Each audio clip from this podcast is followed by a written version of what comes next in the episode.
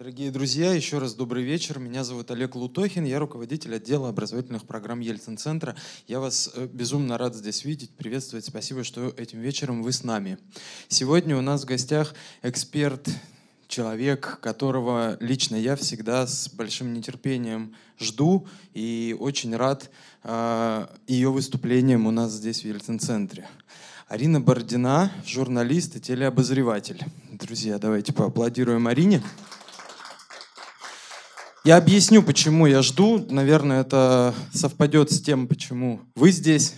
Мотив у нас примерно одинаковый. Лично я не смотрю телевизор от слова совсем. Но я понимаю, что э, большая часть э, наших сограждан его смотрит.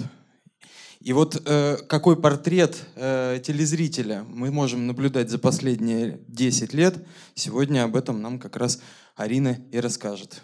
Арина, с удовольствием передаю вам микрофон.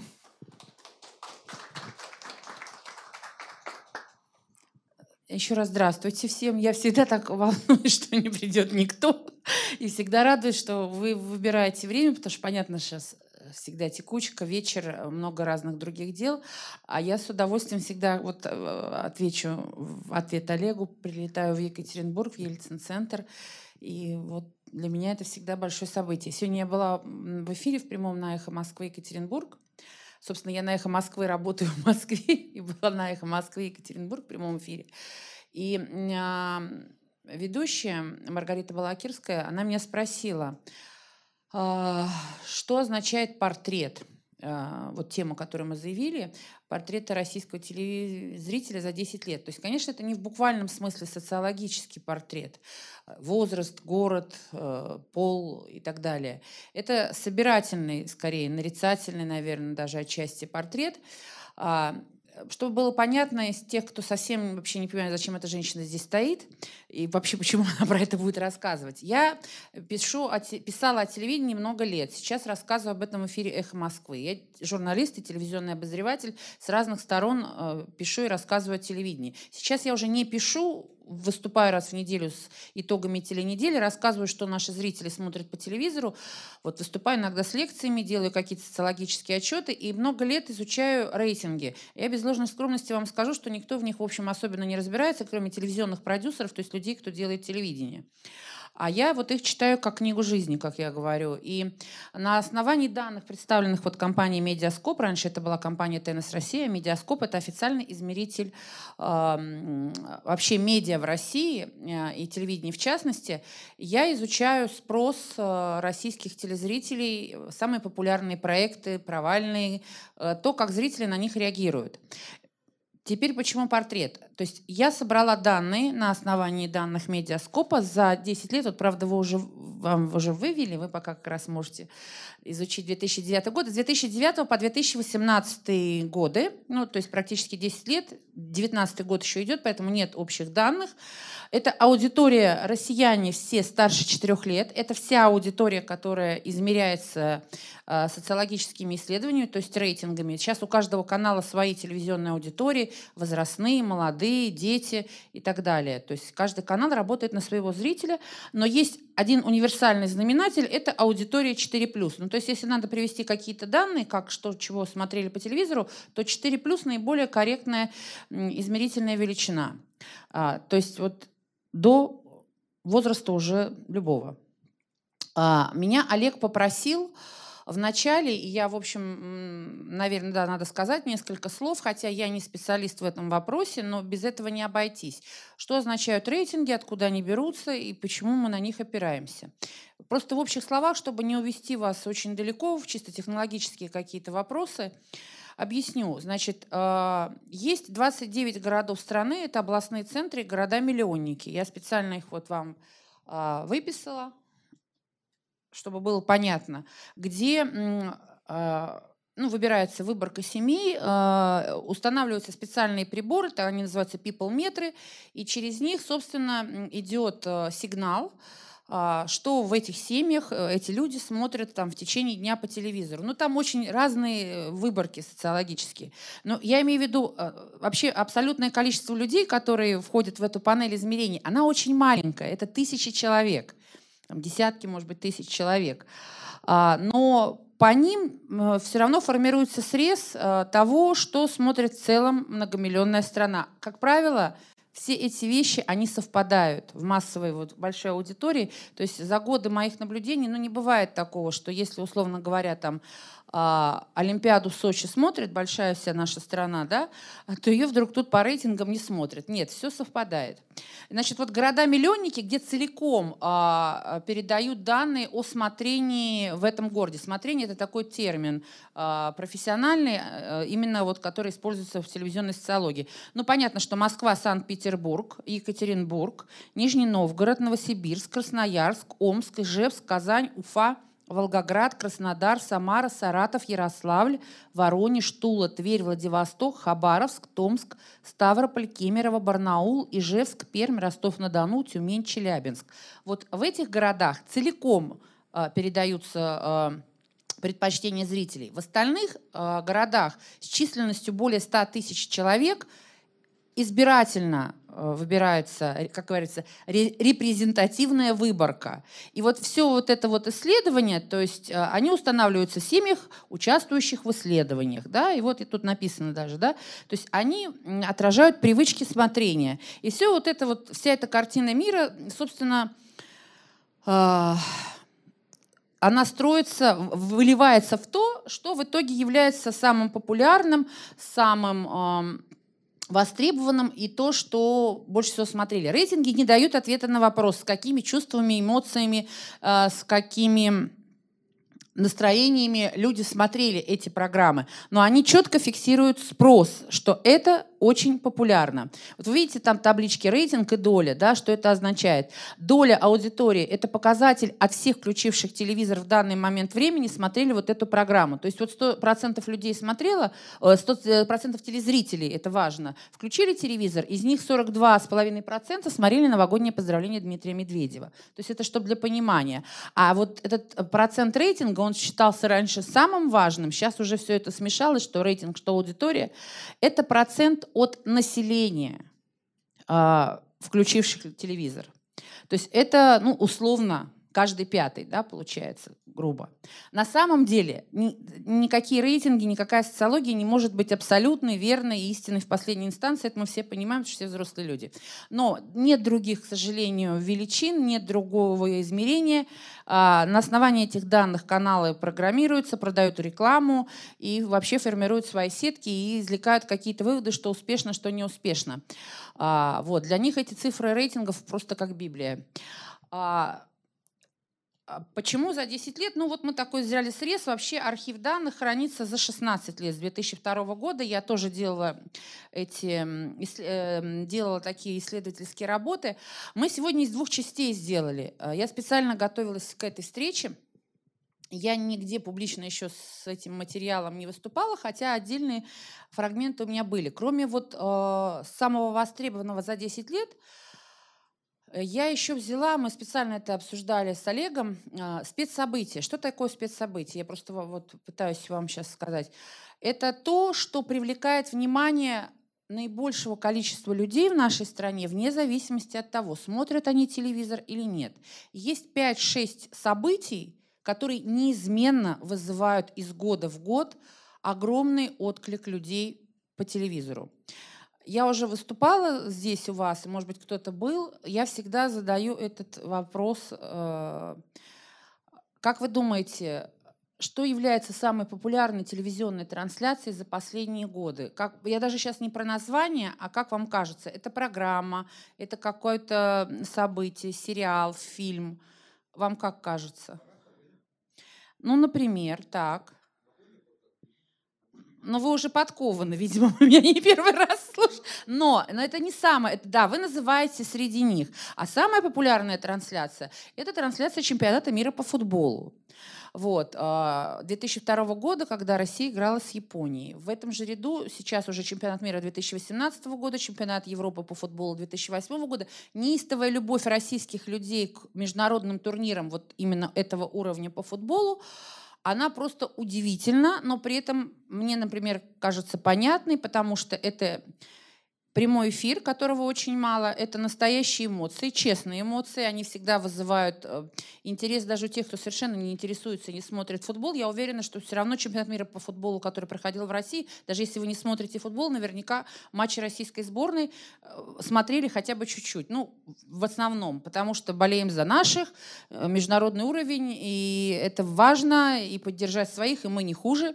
Ну, вот эти все эмоции, набор чувств, он всегда работает. Да, это новогоднее поздравление президента, это ритуал, да, это Евровидение, вне зависимости, какое место, какой певец и так далее.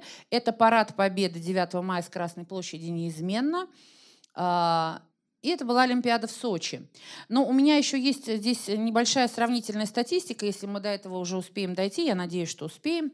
А, это то, как на одно и то же событие реагируют люди молодые, активные, платежеспособные от 25 до 35 лет и люди старшего возраста в том числе, а, то есть такая смешанная аудитория. Иногда это очень любопытно.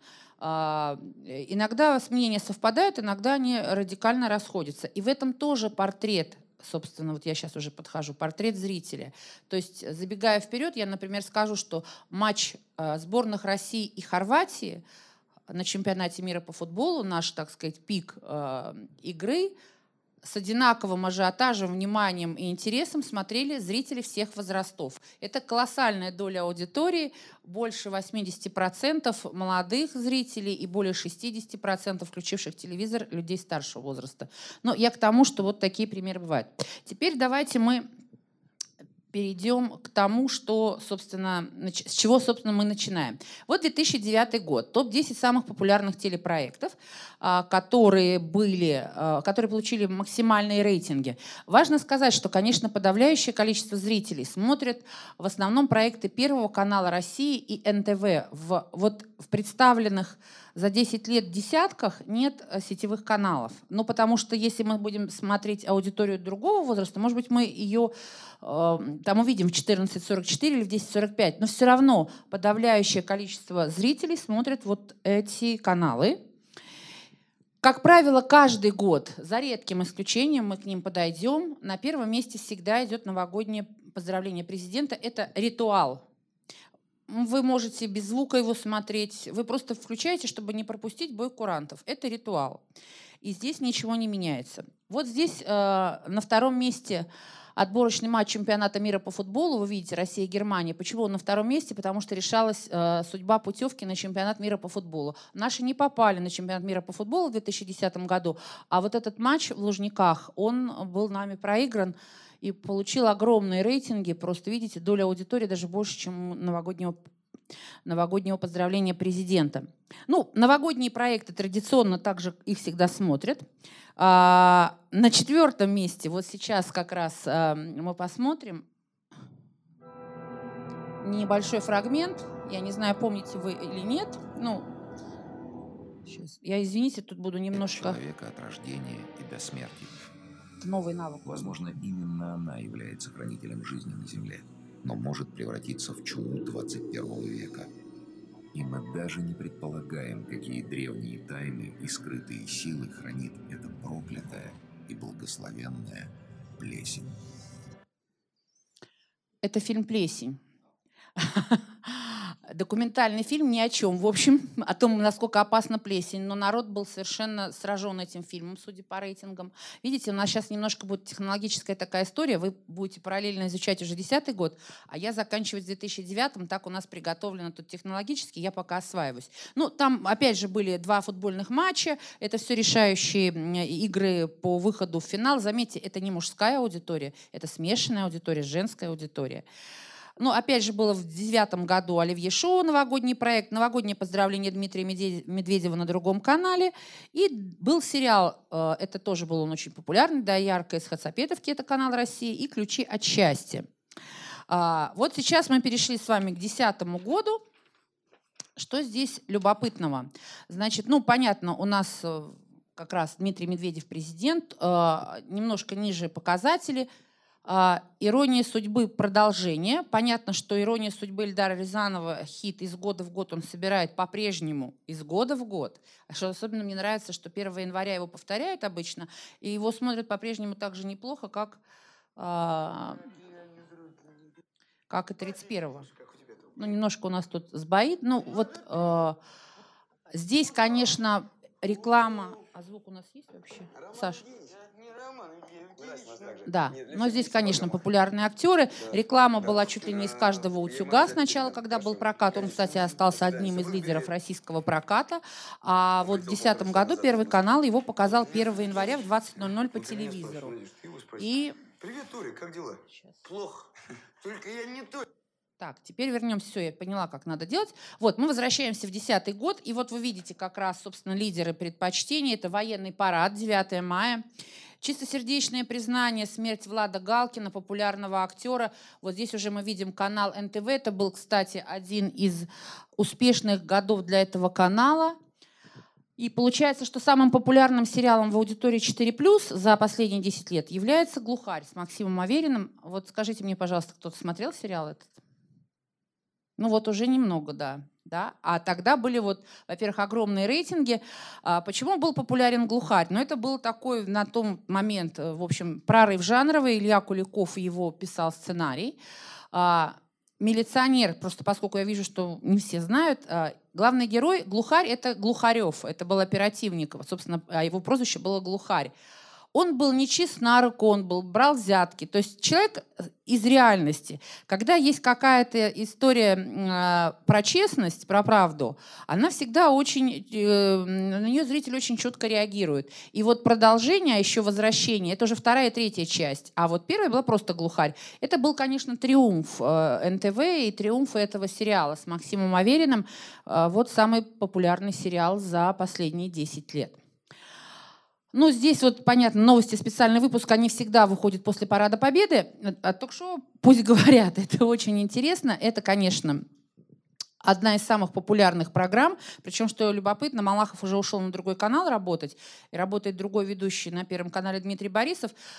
Балаховские выпуски прямого эфира не попадают в топы, а пусть говорят, попадает. Это говорит о том, что, при том, что Малахов гораздо, будем говорить, популярнее и известнее Дмитрия Борисова, я не, сейчас не принижаю его, как в смысле, ведущего его профессиональные навыки и не обсуждаю саму программу. Я говорю о том, что многолетняя популярность бренда, вот это слово не очень люблю, но оно уместно. То есть пусть говорят, это один из самых популярных э, телевизионных несериальных проектов в стране, долгоиграющий. Вот здесь э, в 2010 году если в 2009 у него было только 19 место по итогам года, то в 2010 на девятом месте такой был взлет, а выпуск попал а, очень забавный.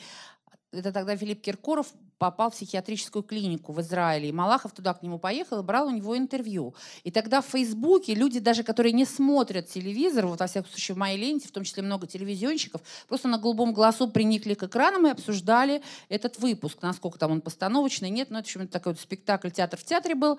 А, но факт в том, что э, это была, кстати, обратная связь. Его обсуждали очень активно.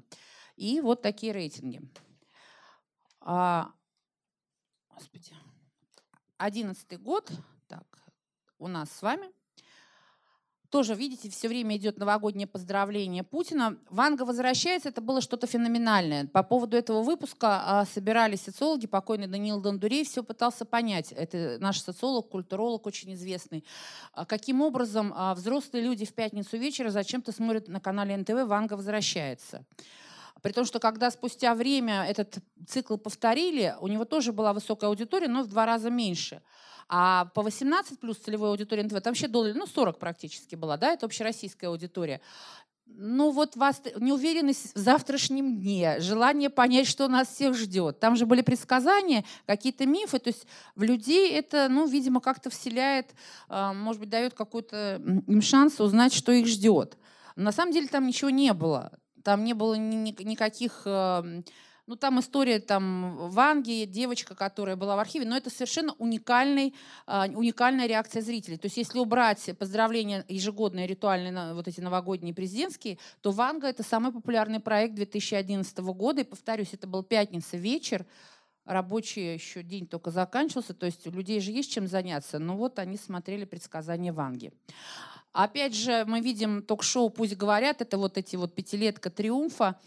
А, этот выпуск был посвящен исповеди дочери Маши Распутиной о непростых отношениях с матерью. Вот у них есть там четыре топовых выпуска. Филипп Киркоров «Психушки», исповедь дочери матери, дочери Маши Распутиной. А, «Аватар» очень долго, до сих пор а, держится он в топах. Ты Джейк? Его много лет подряд В морскую показывают. пехоту испытать себя. Сказал себе, что выдержу любые трудности. 1-2 января Мне Первый канал его показывает. Вот это был первый год показа. И в разных городах страны «Аватар» занял э, первое место по популярности. И до сих пор хорошо собирает, скажу вам. Нет, я вру, это тогда он, премьера была 25 декабря перед Новым годом. А вот сейчас он идет обычно по телевизору 1-2 января. То есть это такая долгоиграющая инвестиция, которая приносит каналу рейтинги. Это так же, как когда-то приносил много лет подряд «Титаник» этого же режиссера Джеймса Кэмерона. А, 2005 год, когда впервые российские каналы стали покупать вот эти крупные блокбастеры. А, Я сейчас уже перелистнула вам на 2012 год.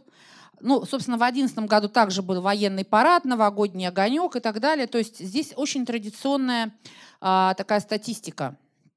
2012 год. Мы видим, обратите внимание, первые две строчки занимают новогоднее поздравление Владимира Путина на разных каналах. На самом деле это не совсем случайно, потому что это был год, когда Путин вернулся вновь на президентство после Дмитрия Медведева. Очень любопытная история. То есть можно сказать, что народ соскучился, ну, к примеру, хотя мы не знаем, с какими эмоциями. Но в любом случае зрители ожидали этого первого появления президентского, потому что, видите, на двух каналах очень высокая статистика. А если сложить сумму аудитории, то это больше половины всех, только согласно официальным измерениям, смотрели в новогоднюю ночь вот поздравления. Опять же, видите, футбол.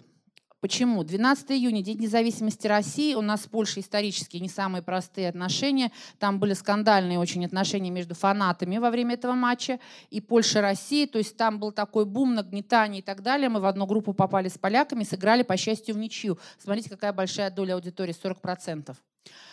Опять Андрей Малахов а, на четвертом месте. Это очень высокая позиция. Здесь... Прости, Господи. Бенефис певца Витаса. Певца Витаса вообще помнит кто-нибудь, нет? Ну вот, вы молодец, да. А еще кто-нибудь помнит? Помним, да? Ну вот, вот, пожалуйста. Вот этот выпуск, видите, там была его исповедь, потому что я всегда, когда высокие рейтинги, я выписываю и смотрю, что там, чтобы понимать, что люди смотрят, да?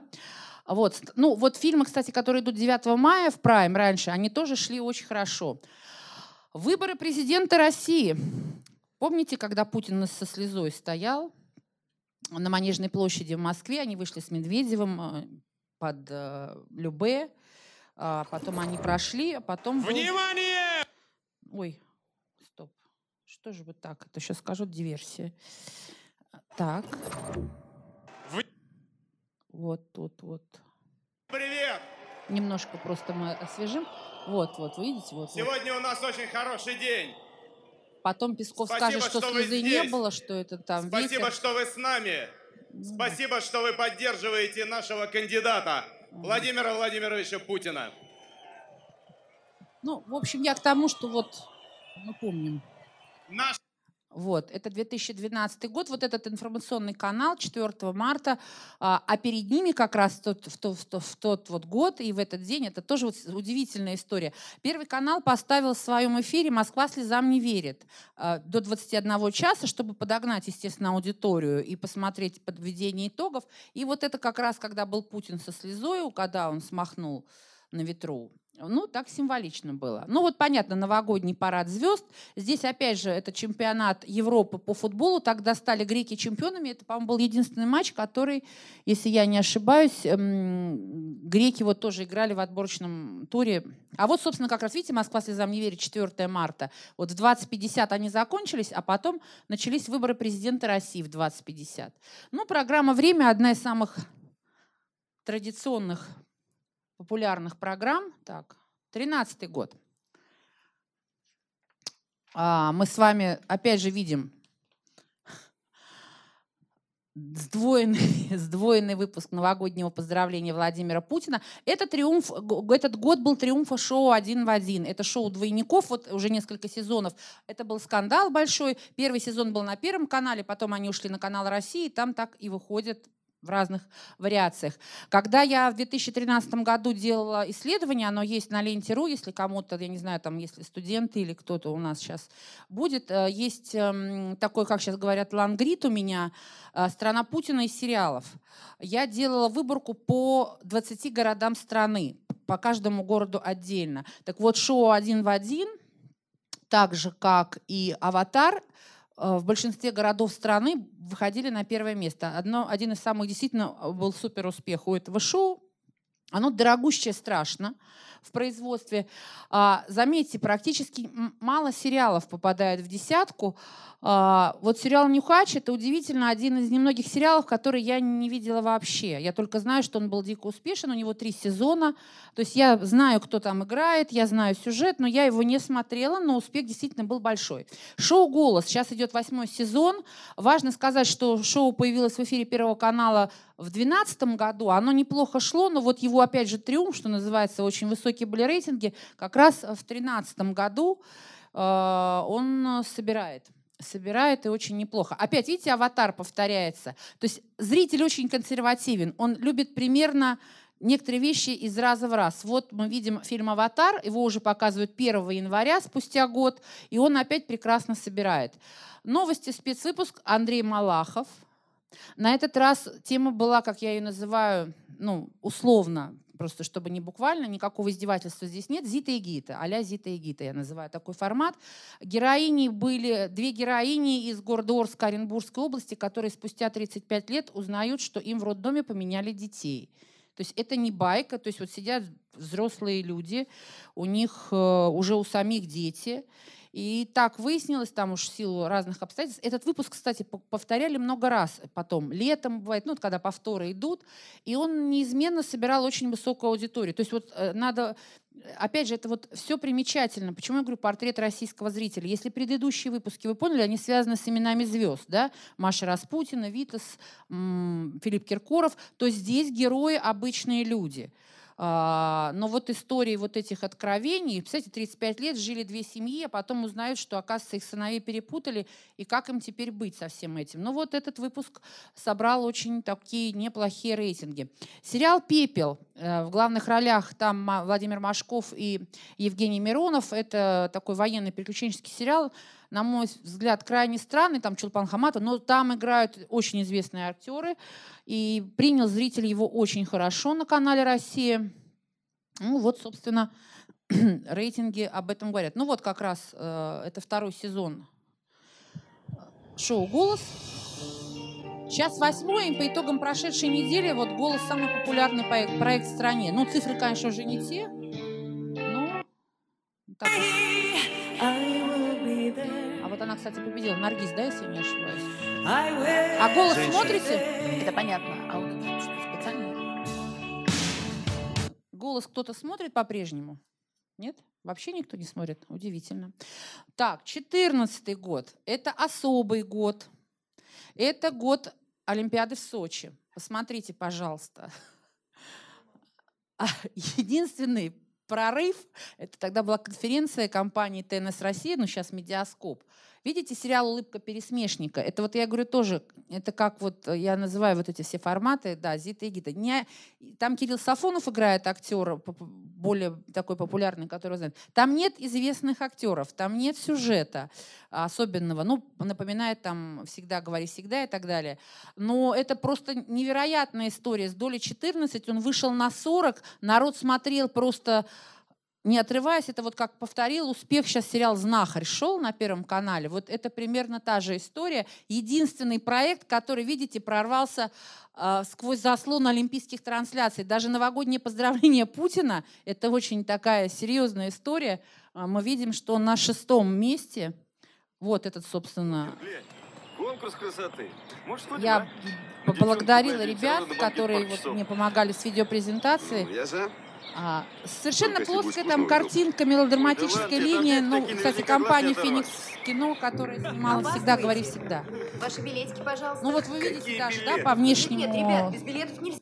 такому рисунку, то есть, э, прямо скажем, ничего такого там нет, такого вот, но вот за поем смотрели. Ну, понятно, что в среди, что касается олимпийских трансляций, то здесь церемония открытия, церемония закрытия, открытия на другом канале. А совокупно более 70% зрителей смотрели церемонию открытия в Сочи. Это огромный показатель. Ну вот, собственно, тот чемпионат мира по футболу 2002 года и Олимпиада в Сочи, вот они из этого ряда. Ну и понятно, вот а, матч хоккей России-США – это не финальный же, как мы понимаем, да, но это больше, чем просто хоккей. Россия и США, то есть рубились а, две страны, которые исторически, значит, связывают политическое противостояние.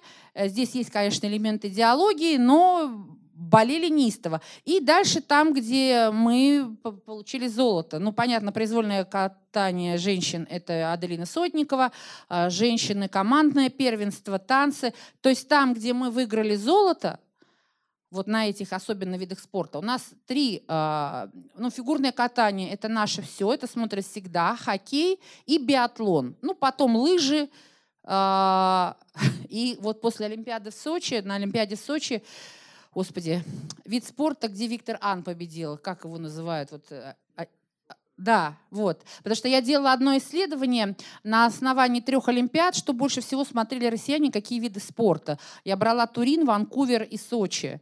И вот после Сочи э, среди вечных лидеров, среди видов спорта, ну это я так вам уже просто вширь рассказываю, а вот э, этот вид спорта, поскольку мы получили там золото, он стал популярен с точки зрения телевизионных трансляций. 15 год. Очень важная история. Здесь уже у нас мы к политике под- подходим. Мы, конечно, помним, что когда шла, были события на Украине во время Олимпиады, они начинались, потом был Крым. Я сознательно не говорю, не хочу сейчас углубляться в политическую оценку этих событий, а, но вы видите, что здесь есть важные моменты. Крым «Путь на родину» — это спустя год Путин рассказывает государственному телевидению о том, что это было, как была, прошла эта операция. Фильм Андрея Кондрашова а, вот в, в аудитории целевой канала России получил вообще долю выше 40, но это очень высокие показатели. Фильм «Президент» Владимира Соловьева, он тоже во многом а, говорил, ну, уже скорее в международном контексте. Вообще Путин, вы сейчас дальше в этом убедитесь, чем это еще раз будет повтор. Путин чрезвычайно популярен у общероссийской аудитории. Это не важно там, кто каких из нас взглядов. Разделяем мы политику, которую проводит а, Владимир Путин в России. Но как бренд, что называется, вот как я говорила про «Пусть говорят», так и здесь про Путина, он чрезвычайно популярен. Все его форматы, будь то большая пресс-конференция с журналистами, будь то а, посл- ну, послание федеральному собранию чуть меньше, потому что скучно он стоит один, и сидят эти все депутаты там. А вот с журналистами, где есть прямая линия, это, конечно, всегда собирает высокие рейтинги. Но новогодние поздравления, тут, прямо скажем, играет все-таки не м, фамилия, а сам формат.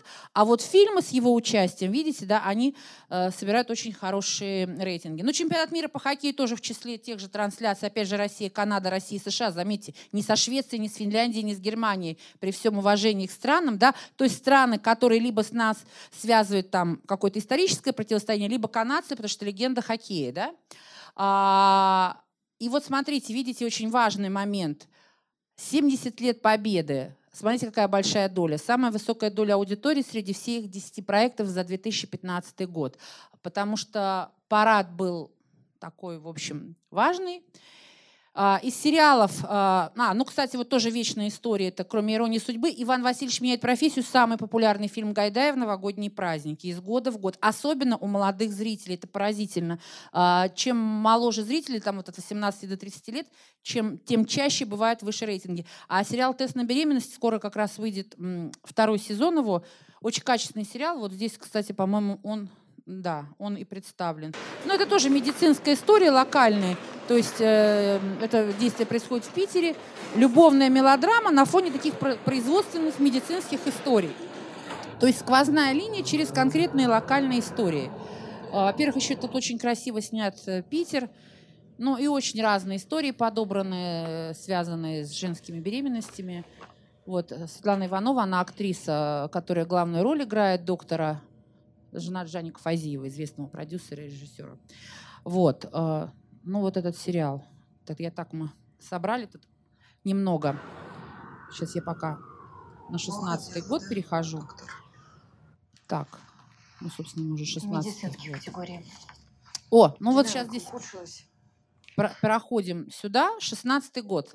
Смотрите, к слову о Путине. КВН 55 лет. А, Но здесь сошлись две вещи. Зрители любят КВН. Там уже не смешно давно, да? И мне так кажется. Не знаю, кто-нибудь смотрит КВН? Да вот видите, мне, мне нравится, голос вы не смотрите, КВН тоже не смотрите. Вы не репрезентативная аудитория, но это радует. Но я вам хочу сказать, что даже в молодых аудиториях, вот на ТНТ, например, они проводят каждый год презентацию, вот Comedy Club, ну Comedy Club кто не смотрит? Тоже не смотрите, молодцы вы все. Хорошая не телевизионная аудитория. Но мы сейчас, видите, тогда просто изучаем тогда статистику. Ну вот Comedy Club смотрит в основном молодой зритель. И вот КВН, несмотря на то, что там, мне как кажется, уже давно ничего не смешно, он конкурентоспособен. То ли бренд, то ли обаяние Александра Маслякова многолетнее, то ли что-то еще. Но вот в этом выпуске был Путин. Это юбилейный выпуск. Путин там просидел, сколько там он шел? Ну, почти, да, там два часа, да, даже ну да, два с чем-то часа. И вот этот выпуск очень стал э, популярный. Опять вы видите, Путин идет по двум каналам, военный парад Дню Победы. День Победы – это просто м, особенный день. И парад Победы а, это вот уже, знаете, такая поколенческая история, потому что все-таки тема войны у нас в стране очень важна. И здесь, а, конечно, вот именно, наверное, в хорошем смысле слова, то, что традиции из поколения из поколения, потому что нет семьи, которой не коснулась война в той или иной части, и поэтому в 10 утра всегда парад Победы на первом месте. 16 год был годом э, взлета шоу «Лучше всех» Максима Галкина. Вот популярное шоу «Удивительные люди». Сейчас уже какой сезон тоже идет по каналу России. А, Галкин а, с детьми, казалось бы, Первый канал поставил шоу с участием детей в воскресный прайм-тайм. Не в детское время, куда-нибудь там в 11 часов там, или в 10 утра. Он поставил прайм-тайм и очень угадал, потому что Оказалось, что это интересно не, не только и не столько детям, сколько скорее родителям. То есть это такое шоу семейного просмотра, которое очень попало в свою аудиторию. Видите, голос дети тоже здесь взлетел. Он даст Почему тут канал Россия? Боже мой, какой ужас. Это первый канал. Меня бы удавили просто, что вы. Это ошибка. Да. Вот, а, сериал «Мажор 2». Видите, сериалов меньше, но все равно каждый год попадает сериал. Он снят был очень качественно, и второй сезон что не часто бывает, был не хуже первого, и даже третий прошел хорошо, хотя уже уступал первым двум. А, Павел Прилучный про полицейских, но они такие не совсем, то есть из богатой семьи обеспеченный парень, у которого очень драматичная история личная, вдруг становится полицейским. Ну и плюс там его разные психодрамы, и опять же идут сквозные сюжеты о расследованиях.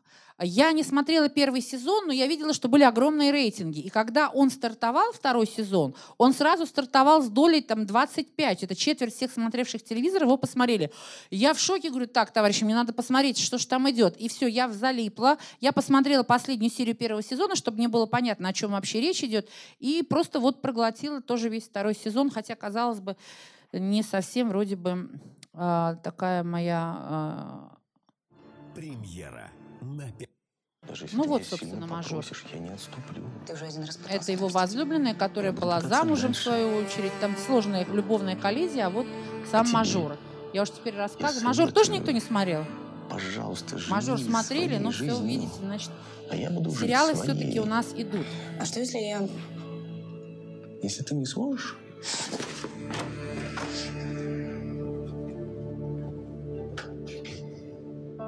Так, теперь мы подходим к 18, ой, 17 год у нас с вами.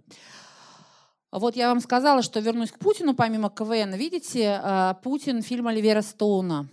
А, Это был фильм, а, ну, Оливера Стоуна, я думаю, многие из вас знают, это известный режиссер американский, который вдруг начал снимать документальное кино о России. Вот он тут недавно еще снимал фильм про Украину, который летом показывали на канале России, но его практически не заметили по рейтингам. А вот Путин, это четыре серии, было интервью с Путиным, он приезжал, в Кремле с ним встречался, записывал интервью. Это было в июне, то есть уже спад аудитории, это не зима, не осень, когда люди больше смотрят телевизор. И вот такой высокий рейтинг у него был. Опять мы видим новогодние поздравления, военный парад, новогодние поздравления, новогодняя ночь на первом. Экипаж. Э, редкий пример – это фильм Николая Лебедева. Это новая версия, один из лидеров проката. Не всегда фильмы, хорошо собирающие в кинопрокате, хорошо идут в телевизоре. Вот э, «Ирония судьбы» продолжение, «Аватар» Кэмерона, ну, это, правда, зарубежный фильм. Ну, вот э, «Экипаж» – это то ред, тот редкий пример, один из редких примеров, который хорошо собирал в, покра... в прокате. Его показали 23 февраля на канале «Россия», и он собрал очень хорошие рейтинги. Мы опять видим шоу «Лучше всех», они два года подряд, видите, это очень тоже редкий случай, но доли снижаются, то есть количество зрителей общее снижается, потому что они по разным каналам распределяются. «Голос дети», вот, успешный достаточно, но с учетом последнего скандала с дочкой Алсу, он будет все равно, вот видите, на голос все равно зрители пришли, и думаю, детский голос смотреть тоже будут. И вот смотрите, тоже, казалось бы, старый фильм а, «Офицеры». Ну вот его все уже, старшее поколение так точно, а, все, кто 40 плюс, я думаю, знают его тоже по цитатам. А вот, вот у нас здесь молодые люди сидят. А вы фильм «Офицеры» смотрели? Вот девушки, я вижу, сидят. Смотрели? Нет? Не смотрели. А, это старый советский фильм, да, где играет а, Василий Лановой, Георгий Юматов и Алина Покровская. Но вот видите, его поставил Первый канал в дневном эфире Первого канала. И он собрал хорошие рейтинги, в том числе в молодой аудитории. Вот такой, э, ну, собственно, вот. Это фильм, э, вот, собственно, Оливер Стоун и Путин. Вот там было много действительно эксклюзивного материала, и Путин выделил ему очень много времени. И личное. Собственно, там он сказал, что он дедушка, впервые публично у Оливера Стоуна. А, поэтому четыре серии. Это, кстати, первый случай, когда когда Первый канал убрал сериалы, и в 21.30 обычно такие вещи, ну, в воскресенье там вот РВГТРК показывал «Путь из Крыма», а это четыре вечера подряд в 21.30 э, показывали вместо сериала Путина и Оливера Стоуна. Это, к слову, о популярности, но здесь все сработало вместе. И интервью, эксклюзив, и Путин, и, повторюсь, Оливер Стоун. Но вот 18 год, год чемпионата мира по футболу. Если 14 год был годом Олимпиады, то 18 год э, год чемпионат мира по футболу. И вы видите, опять новогоднее поздравление Путина ушло в хвост. Но чемпионат мира по футболу вы смотрели? Да, вот. Я же как? Это к слову о том. Это к слову о том, что все-таки репрезентативно в целом, да? Понятно, что на первом месте Россия, Хорватия, это 4 плюс, а вот в молодых аудиториях 14-44, там доля была 80. Вот за все время, что мы листаем за 10 лет, вот такого показателя доли нету за 10 лет ни у кого. А? И рейтинга такого нет. Вы очень внимательны, совершенно верно. Испания, Россия чуть меньше, но, собственно, уже, конечно, мы уже видели себя практически в финале после игры со... Финал чемпионата мира только на третьем месте. А вот наши, и дальше идут, видите, сборная России, Египта, Саудовской Аравии, Дальше, прекрасная совершенно, видите, статистика. Это был год тоже Олимпиады в Корее, а, когда наши победили и получили золото в хоккее. Вот матч Россия-Германия утром на Первом канале, видите, 8.47. Это очень много говорит, говорит, это тоже в копилку портрета российского зрителя. А, я заводила будильник чтобы посмотреть хоккей. Я как раз очень совпадаю с этой выборкой. «Последний богатырь». Девушки, вы смотрели кто-нибудь «Последний богатырь»? Вот я вот к вам оперирую. Но в кино ходили, наверное, да? И по телевизору смотрели. Ну, я имею в виду, что, может быть, там в интернете можно смотреть, или купить его где-то можно, в смысле, именно на платформах. А, «Последний богатырь» очень э, внезапно... А что он у нас не показывает? «Последний богатырь»? А, Это всем, кто не смотрел. «Последний богатырь». Возьмите меня с собой. Я важные вещи из своего мира знаю. Физика, химия, автомат Калашникова. А? Возьмем его, пригодится. Ну, куча спецэффектов. Это совместное производство компании Disney и российских производителей. Да знаю я, кто ты и откуда. Иван, сын Ильи Муромца, из другого мира. Тебя же там спрятали. Ну, это а, к тому, что угадали здесь спецэффекты, а, сюжет за правдой. А,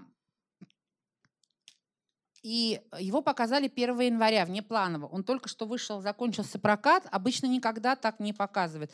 Э, компания ВГТРК купила его за очень большие деньги, чтобы показать по телевизору 1 января вечером. Обычно это самое лучшее время для показа, потому что первого народ оживает к вечеру. Будьте здоровы. А, народ к вечеру оживает. А, раньше даже новости не показывали 1 января, вот последние годы сейчас стали. Вернули и программу «Время и вести» вечером, потому что считали все-таки, что 1 января люди как-то должны отдохнуть. И 1 января было 50 лет программы «Время», и туда пришел Путин на Первый канал. А ВГТРК в это время показывала а, последнего, «Последний богатырь», и потом рапортовала, значит, какие у них были высокие рейтинги. Это такая была внутренняя конкуренция между двумя государственными каналами. Как так? Вы же знали, что у нас Путин, а вы тут нам показываете хит, народ отвлекаете от лидера государства. Непорядок. Ну, это такая внутренняя кухня. А, собственно, вот это 18 лет – 18 лет, ой, что я говорю, 18 лет, простите, пожалуйста. Это 10 лет и 18 год. 19 год еще не кончился. Сегодня вот на «Эхо Москвы» мне задала Рита, ну, чтобы нам, так сказать, быть к реальности ближе, а, что я сейчас не скажу вам, потому что это только в конце года понятно, но из того, что точно соберет эм, по итогам года попадет, я уже сказала, упоминала сегодня, это сериал «Знахарь», это наверняка как «Тайные следствия», это точно совершенно «Парад Победы», это точно совершенно «Евровидение», а, а, это наверняка будут сейчас э, еще скажу, ну, то есть вот шоу «Голос» из популярных проектов последней недели это программа с э, канала НТВ с Лерой Кудрявцевой, где был в гостях Сергей Лазарев, который признался, что год назад у него родилась дочь. Я вам говорю о том, то есть, что пользуется спросом. Частная жизнь знаменитостей. Недавно высокий рейтинг был, пусть говорят, у программы, посвященной Анастасии Заворотнюк, потому что она сейчас, как рассказывают, тяжело больна. А, я просто каждую неделю, вот на «Эхо Москвы» у меня в субботу в дневном эфире выходит моя рубрика – Собственно, рассказываю, у меня первая часть рубрики, если это не спецвыпуск, самый популярный проект недели в Москве, ну, потому что программа выходит, я в Москве нахожусь, и программа самая популярная по стране. Ну, вот примерно эти программы будут э, в 2019 году. Нам, мне сейчас вот поможет Олег, я, с вашего позволения, сейчас присяду, и э, у нас э, отдельный срез я взяла. Это про спецсобытия, о которых я обмолвилась в самом начале. Ну, чтобы вам было понятно, давайте вот мы посмотрим. А, это 15 год. Ну, собственно, вы это и видите и так, а если не видите, то есть просто нам... Чтобы было понятно, что это не просто событие, это еще и телевизионное событие. Плавающие камеры каждый год. Сейчас а, вот сейчас мы чуть-чуть картинку посмотрим.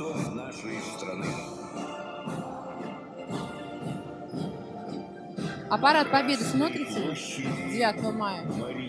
Девушка, поняла тоже, я все к вам оперирую, там понятно, что люди старшего поколения смотрят. Вы смотрите 9 мая аппарат? Совпадает, значит, выбор, в принципе, вот даже нашей небольшой аудитории, что я рассказываю.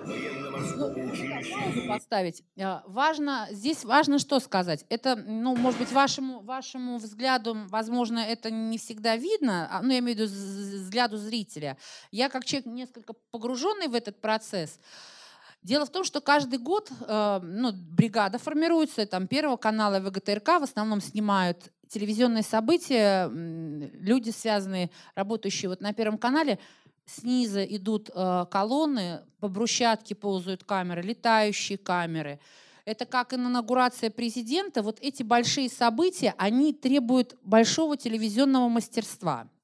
И я вам хочу сказать, что а, вот это удивительное качество. То есть я сейчас не оцениваю идеологические и политические э, моменты этих трансляций, но это еще и телевизионное мастерство просто высшего пилотажа, так же как церемония открытия Олимпиады, которая войдет уже в мировые учебники по тому, как она была снята, даже не раскрывшееся пятое кольцо. Вот так же с парадом. Я хочу сказать, вот, например, если посмотреть... Вот, я взяла топ самых популярных телевизионных трансляций Парада Победы в двух разных аудиториях. И вы знаете, а, я взяла зрителей от 25 до 35 лет и зрителей, всех зрителей старше 18 лет, ну, э, костяк этой аудитории люди от 55 лет и старше. И вот э, практически везде они совпадают. Ну, я сейчас не буду вас загружать э, годом, а, трансляции, но а, в среднем это больше половины всех зрителей и в том и в другом возрасте, то есть абсолютное единение. Вот в Параде Победы, в трансляциях Парада Победы абсолютное единение зрителей. В среднем, повторюсь, это больше 50% а, аудитории от всех, кто смотрит телевизор. Вот сейчас на паузе стоит... Э, а, нет, вот сейчас нам надо ВМФ, а, Олег, можно? Буквально Вот сейчас пока Олег как раз поставит чуть-чуть, я...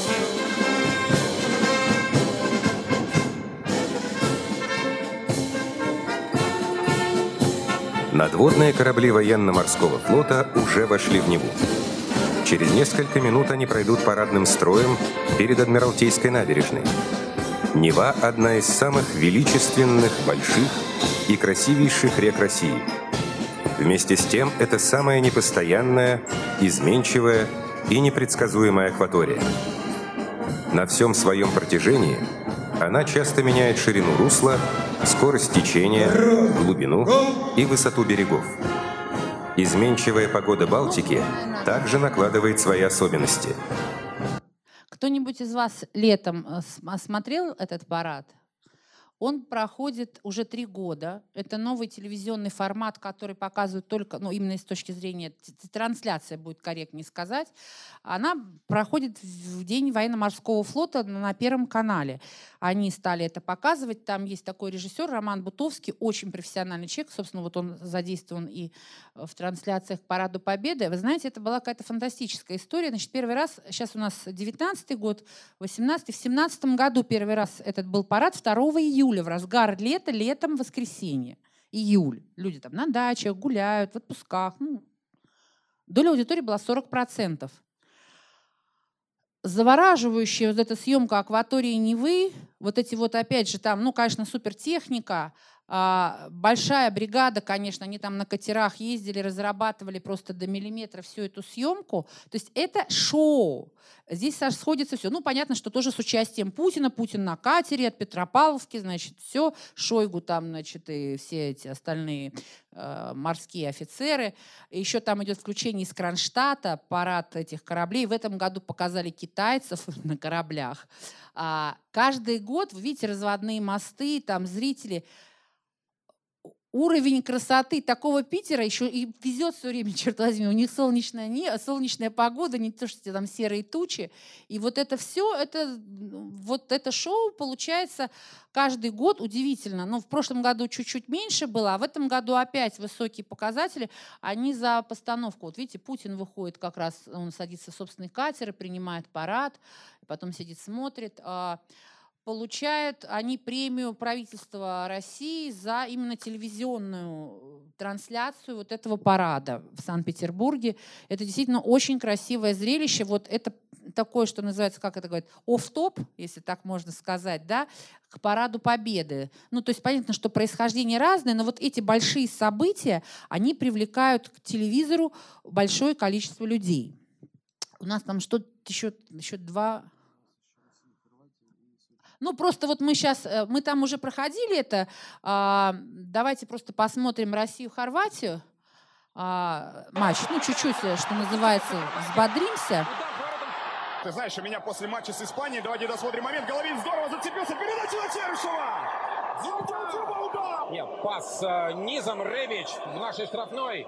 Против него Кудряшов. Ребич разворачивает Кудряшов. Прострел один. То, что можно подавать угловой, подача на ближнюю штангу. Выбивает оттуда Артем Дзюба. Но вот э, если сравнить э, предпочтения зрителей от 25 до 35 лет, ну, можем остановиться, наверное, лет, и зрителей, где больше людей старшего возраста, если посмотреть пять самых популярных трансляций чемпионата мира по футболу, то на первом месте все-таки был матч с Испанией, потому что мы, наверное, тогда не верили, что наши пройдут через испанцев, да.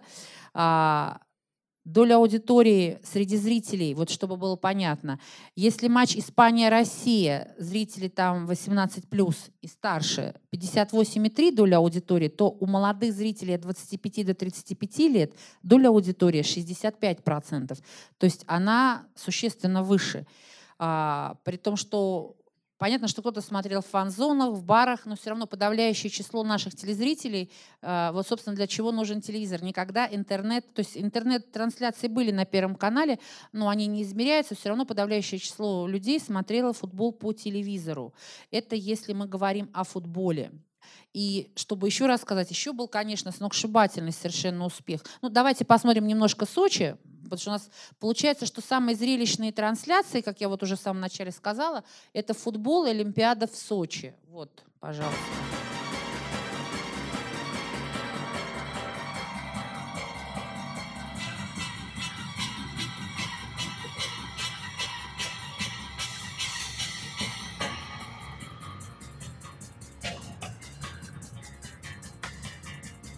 Церемония открытия.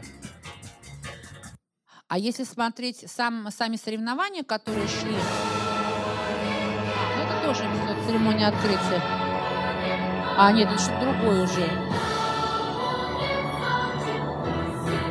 это не Олимпиада. Да? Мне кажется, я уже ее наизусть выучила. Ну, может. Ну, в общем, а, если говорить о Сочинской Олимпиаде, которая весь 14 год накрылась... А, нет, это да, все правильно, церемония Олимпиады. Ага.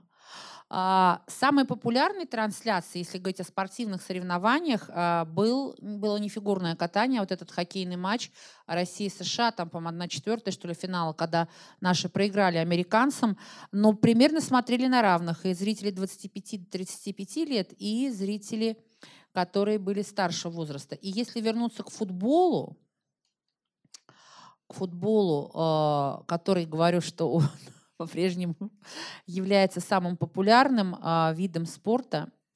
В 2008 году наша сборная достигла небывалых высот, играла матчи за третье место с, с испанцами, опять же.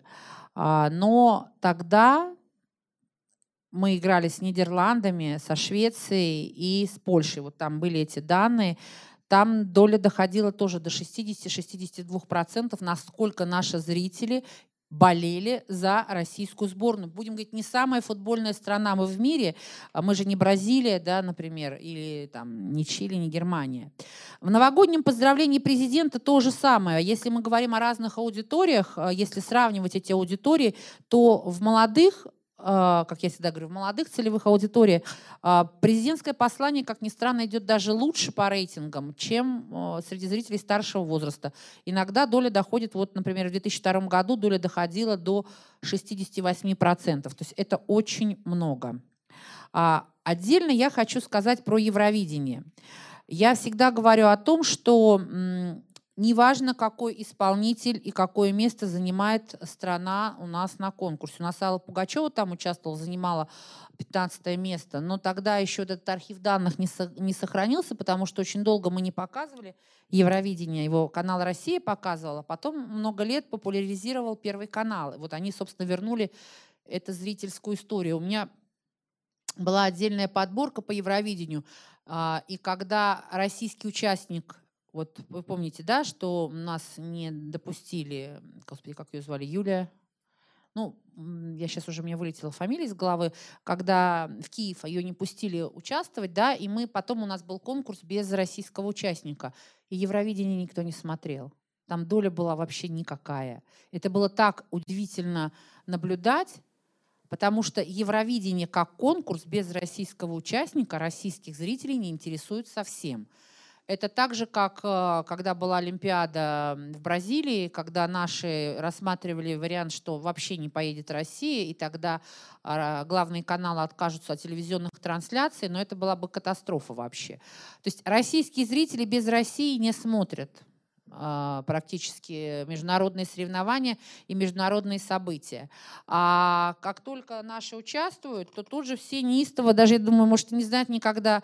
А, знаете, самый высокий показатель Евровидения у людей э, среди, ну вот тут уже большой у меня интервал за 2002 по 2018 год, то есть за последние 16 лет, сколько существуют архивные данные, а, Юлия Савичева заняла 11 место. Это самый высокий рейтинг у аудитории старшего возраста. Доля была 53,6. А у, у, аудитории, у аудитории зрителей от 25 до 35 лет за последние 16 лет самый высокий показатель был у Евровидения с Натальей Подольской. Кто помнит, кто такая Наталья Подольская? Нет, ну понятно, я так фигурально. Вот вы, тут одна рука, это, да, но тем не менее, 15 место она заняла, а доля была почти 50. А там, где, собственно, а, Дмитрий Билан, наш Дима Билан, победил, и после чего Россия была страной-хозяйкой Евровидения.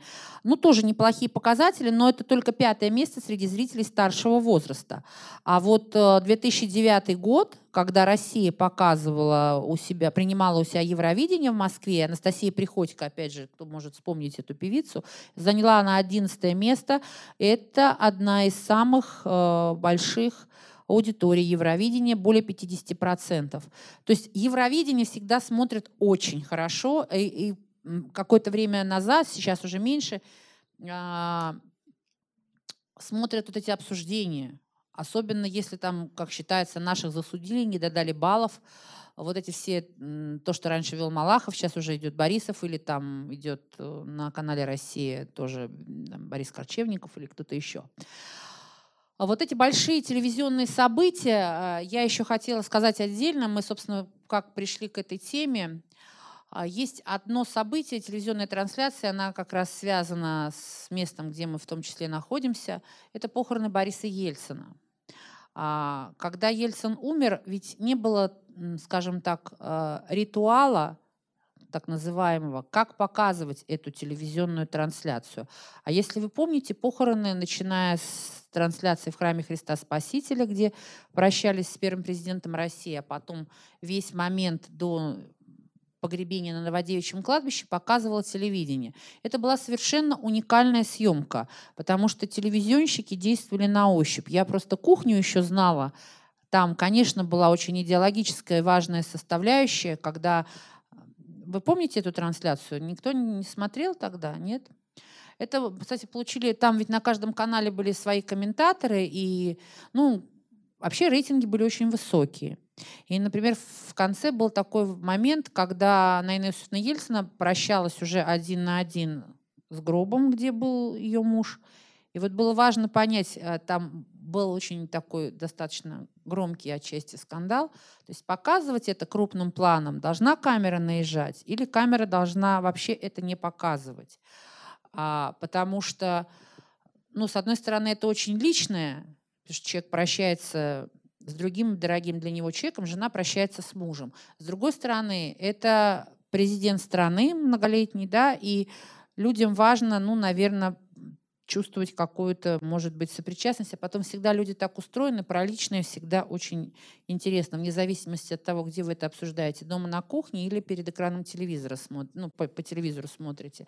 Ну, в итоге это показали на таком отдаленном плане, но это было очень видно, и вот этот такой негласный церемониал, если так можно сказать, печальный, это тоже из тех самых больших событий, которые вызывают интерес у э, аудитории. Вот. Поэтому э, эти события всегда смотрят больше людей, собственно, с этого я начала, чем в среднем смотрят телевизор. Э, и никогда интернет в этом смысле не может сравниться с телевидением. В этом вот в таких больших событиях в этом сила телевидения. Они, конечно, этим берут. А, потому что как бы вы не относились к телевизору, как бы сколько вы его не включали, можно, конечно, на Ютубе найти новогодний бой курантов, но все-таки есть привычка включить телевизор и не пропустить э, наступление Нового года. Можно выйти, можно без звука, но когда показывают Спасскую башню и бой курантов, все-таки это вот, да, из э, года в год происходит. Ну, вот у меня примерно все, то, что мне хотелось а, сказать. Если у вас есть ко мне какие-то вопросы, а, то я готова вам ответить, пояснить, может быть, не только потому, что я рассказывала, а может быть, по какому-то текущему моменту. Я, я только про телевизор. Вот, да. Ну вот вы у нас очень а- активный. Четвертый. А, хорошо. Ну, судя по тем рейтингам, которые показали, э, собственно Почему, говоря... почему? Ну, судя по тем, по вашей презентации, А, за да. 10 лет количество российских телезрителей примерно стабильное. То есть оно не падает. Если брать топ-первую линию, ну, топ-первый. Ну, она радикально, конечно, не падает, хотя оно снижается из года в год. Но снижается, но не очень радикально. А просто такое, вот э, из советских проектов, так понимаю, уцелел только «Голубой огонек». А вот такие проекты, которые советские уцелели, типа «Что, где, когда» и- КВН. И, а, а, ну и КВН. А такие как «Что, где, когда» и «Поле чудес», они где вообще сейчас? Поняла ваш вопрос. Да. Нет, тут надо пояснить. Это вы, мы не забываем, что вообще средние рейтинги, если вот текущие по неделям, которые сейчас, в 2019 году, они будут существенно ниже. Это же мы взяли все-таки самые популярные за год, да, десятку э, таких проектов, особенно если вы выбрать вот эти все там Парад Победы, новогоднее поздравление президента, то есть там реальных проектов, программ не так много. А Если сравнивать с тем, как в среднем идут, э, то что, где, когда идет хорошо, и «Поле чудес» тоже идет хорошо, но они по-прежнему выходят на Первом канале. Они, конечно, не получают таких огромных показателей, как вот мы сейчас видели в этих десятках, но они стабильно собирают свою аудиторию, особенно «Что, где, когда». То есть КВН – да, «Что, где, когда» – да, но «Поле чудес» – это, как я говорю, это тоже национальное достояние уже. Вот. Ну, неплохая, да. Да. Не в, в абсолютных цифрах я вам, конечно, не скажу, но в целом они, да. Особенно, вот повторюсь, то есть что где когда смотрится все-таки получше, чем э, «Поле чудес», но оно по-прежнему держится. Да, пожалуйста. Давайте. Микрофон, пожалуйста. А, Скажите, пожалуйста, какой рейтинг вечерних политических ток-шоу? Ток-шоу или итоговых программ? Ток-шоу, политических ток-шоу. Ну, вы имеете в виду Соловьева, да, Да-да, 60 Соловьева, минут. да, да, да. У них хорошие рейтинги, особенно у насколько? Соловьева. Доля аудитории у него очень высокая. Сейчас вообще все, что, чтобы было понятно, все, что сейчас, скажем так, выше 14-15%, это очень хорошо. А если это выше 20% доля аудитории, это вообще очень успешно. А если, как у сериала «Знахарь», 28% максимальный показатель был, ну это вообще мега успех. Вот, поэтому, э, если говорить о ток-шоу Владимира Соловьева, там, может быть, не самый высокий бывает рейтинг, но доля аудитории порядка вот около 20%. То есть он идет хорошо. Другой вопрос, вот мы сегодня на меня там даже слушатели обиделись, не обижайте нас, но это все очень избирательно. А, Его смотрят в основном люди старшего возраста. Так же, как, например, прямую линию Путина тоже смотрят в основном люди старшего возраста, где-то в среднем там 60 примерно лет. Ну, вот я в 13... Сейчас вам врать точно не буду, а, но в 2013 году я делала большое исследование, оно есть на сайте РИА Новости, его можно найти.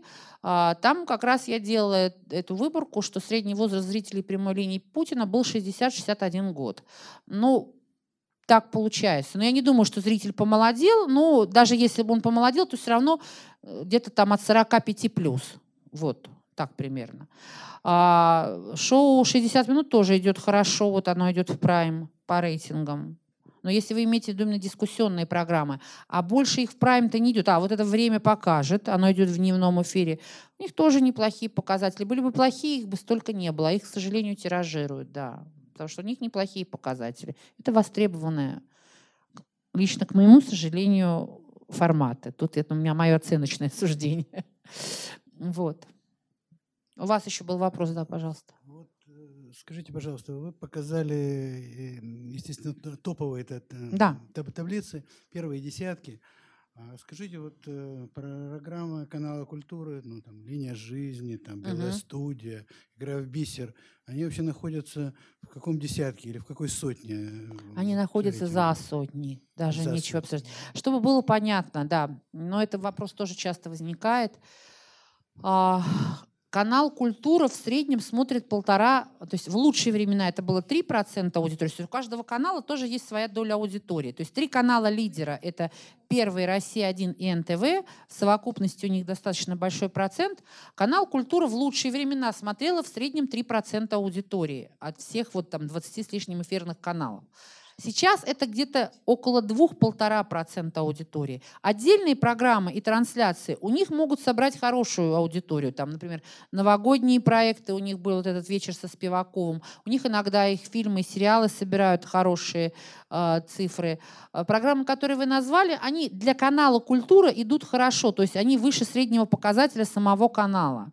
Но, во-первых, он, конечно, никогда не сравнится с программами э, больших федеральных каналов. Вот. Но вообще счастье, что у нас такой есть канал. Вообще это, это, это роскошь, а, что канал, который, в общем, датируется очень скромно, ВГТРК ему, прямо скажем, а, отдает не, не, не самую большую часть своего бюджета, и то, что они еще и премьеры запускают и часто показывают просто удивительные циклы и хорошие трансляции, это вот то, что надо ценить. Вот мы ругаем телевидение, а вот тут его надо похвалить за то, что они все-таки это сохраняют. Да. Да. Она вообще, в принципе, у всех отрицательная в целом. Вот, как вы сказали, тотального оттока от телевизора нет. Просто она размывается по разным каналам. Количество эфирных даже каналов, которые находятся в бесплатном доступе, их много. А еще есть э, разные тематические каналы, нишевые каналы. Э, конкуренция очень сильная. Ну, плюс вот есть каналы, которые смотрят в основном там молодые зрители. То есть они все вот размазываются, что называется, по своим домам. Но я всегда говорю, рано хоронить телевидение. Все говорят, ой, интернет, YouTube, это прекрасно. Но мы отъедем за 100 километров от большого города, даже не за 100 километров. А, там не будет прием интернета, за него надо платить, там другая скорость, у нас связь мобильная не работает. Для такой большой страны, как наша, там, к счастью или к сожалению, для кого-то к счастью, для кого-то к сожалению, интернет э, пока он развивается, и слава богу, но телевидение все равно остается и средством досуга, и как это, вот тут уже как это не печально, средством информации, и средством коммуникации. Вот большие события — это про средства коммуникации. Те же Олимпиады, те же церемонии, это смотрят все э, э, очень разные люди. Еще у вас какие-то есть вопросы? А, расскажите, пожалуйста, а как определяется возрастная категория людей, которые на данный момент смотрят телевизор? Ну, это определяет либо сам телеканал, когда он э, занимается маркетингом, там, позиционирует себя с точки зрения там, коммерческой или бизнесовой модели, и совместно с рекламными э, этими агентствами, совместно с медиаскопом, который измеряет эти данные, э, он определяет для себя свою целевую группу на какой возраст они работают, для какого зрителя они работают. То есть это вопрос маркетинга, вопрос бизнеса.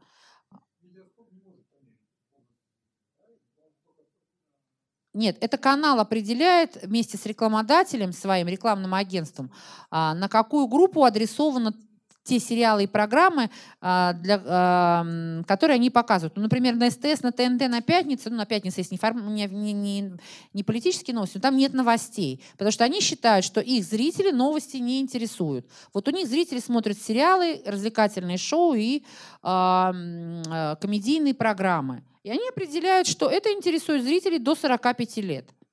А тем, кто старше 45 лет, возможно, нужно посмотреть новости. Они больше идут там, не знаю, на там, РЕН-ТВ, а, на Первый канал, на ВГТРК. Мужчины больше считают НТВ, смотрят мужская аудитория много на ее на НТВ. То есть вот такими именно маркетологическими, коммерческими э, историями руководствуются каналы, определяя возраст своих зрителей.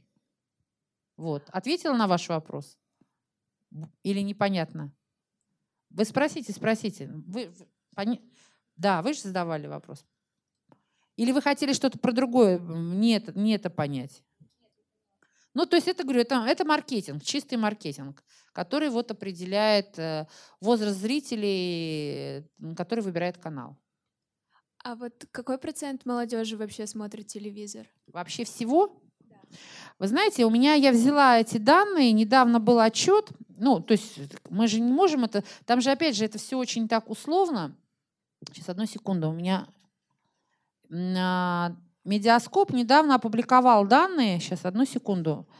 Они, кстати, вообще довольно любопытные. Э, ой-ой-ой, сейчас. У меня. Ой-ой-ой. Сейчас, одну секунду, я найду эту бумажку в своих этих самых заметках. Там как раз про возраст зрителей и про то, кто... Вот, сейчас, одну секунду. А, кто... Господи, ну все, это у меня уже... Так, ну, тем не менее, я... Немножко тут у меня все мои эти бумажки вот смотрите, это данные последние а, за 2018-2019 год. Это такая статистика, что вот был как раз опрос 1 августа по 30 сентября. Жители всей страны смотрели дома телевизор в среднем 3 часа 29 минут в сутки. А, больше всего смотрят телевизор в сутки а, люди старше 65 лет. Довольно высокий процент смотрения 45-54, но это я возраст называю. 55-64 и дети 4 плюс и 4-11. Меньше всего смотрят телевизор от 12 до 17 лет подростки и молодежь с 18 до 24 лет. Это э, те, кто смотрит э, ну, меньше всего телевизор. Но вот общего процента здесь все равно нет, но э, вот по этим данным можно сделать вывод э, о том, сколько, ну, люди какого возраста больше всего примерно проводят у телевизора. Вот по полученным данным, а, около 64% жителей страны в возрасте от 4 лет ежедневно включают телевизор в городах с населением от 100 тысяч человек. И на самом деле вот в этой во всей измерительной системе в принципе участвуют, вот мы с то, с чего я начала, а, ну, примерно около 8 тысяч домохозяйств. Но это домохозяйств в каждом доме, там еще может быть по 4-5 по человек, то есть, в общем, не очень большая выборка. А процент именно мы же молодежь как будем определять, в какой градации? То есть считать это от 18 там, до 35 или как? То есть мы здесь никогда с вами не вычленим. То есть если проводить конкретные исследования, вот я попрошу, например, медиаскоп посчитать мне, сколько конкретно там вот программу «Голос», например, смотрит зрителей там от 18 до 40 лет. Вот они мне выведут цифру, я могу вам ее озвучить. А вот такой статистики точной, там, молодежь, ну, во-первых, каждый посчитает, он молодежь или нет, да, в каком он возрасте. А, такой статистики нет. Но вот я вот могу вам, видите, только а, по суточному охвату сказать, а, какого возраста зрителей больше всего и меньше всего смотрят телевизор. То есть, понятно, если мы смотрим, то молодежь все-таки ее диаграмма поменьше. Повторюсь, что начиная где-то, то есть от 45 плюс э, интерес к телевизору высокий, а от 12 до, скажем так, 24 он чуть меньше. А иногда, вот самый низкий, это вот повторюсь, 18-24. От 18 до 24 лет меньше всего смотрят телевизор. Но я думаю, им есть чем заняться и без телевизора.